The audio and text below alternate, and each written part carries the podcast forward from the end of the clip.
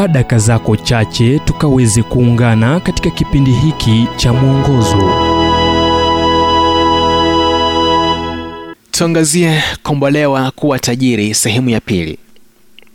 Kitabu cha midali mlango wa 13 mstari wa saba. Kuna mtu mwenye kujitajirisha lakini hana kitu. Kuna ajifanyaye kuwa maskini lakini ana mali nyingi kwa mtu anayeamini kuwa kutoa kwake ni swala la kibinafsi kati yake tu na mungu mengi ya yale yesu alisema wakati alikuwa duniani lazima yawe ya kusumbua. Mwandishi randi alcon anasema kuwa takribani asilimia 15 ya yote ambayo yesu alisema yanahusiana na mali yako na kile unachofanya nayo. Hivyo mbona kile yesu alisema kinawasumbua watu? Aliwasihi watu mara kwa mara wasimpe yeye pesa bali wawape masikini na wahitaji ili wawe na hazina mbinguni. Katika hafula moja yesu alizungumza kwa uzuri na kwa undani kwa wanafunzi akasema msiogope enye kundi dogo. Kwa kuwa baba yenu ameona vema kuwapa ule ufalme. Viuzeni mlivyo navyo mtoe sadaka.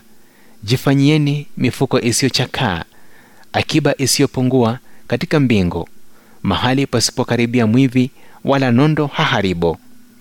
Luka mlango wa 12 mstari wa 32 hadi 33 kuzungumza kuhusu kundi na ufalme kwenye sentensi moja kunachanganya istiara ila yeye ambaye kazi yake ilikuwa kuonyesha kondoo waliopotea njia ya kurudi kwenye ufalme wa baba angeyatumia yote.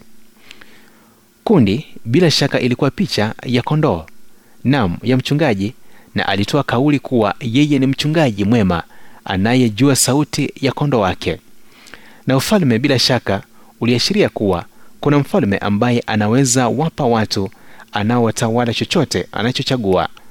Ila kuna kiunganishi kati ya kuachilia kile watu wanadhamini sana hapa mali yako na usalama wako kuwa tajiri katika furaha na baraka kwenye ufalme wa baba unapotegemea zaidi utajiri wa ulimwengu huu haupo salama.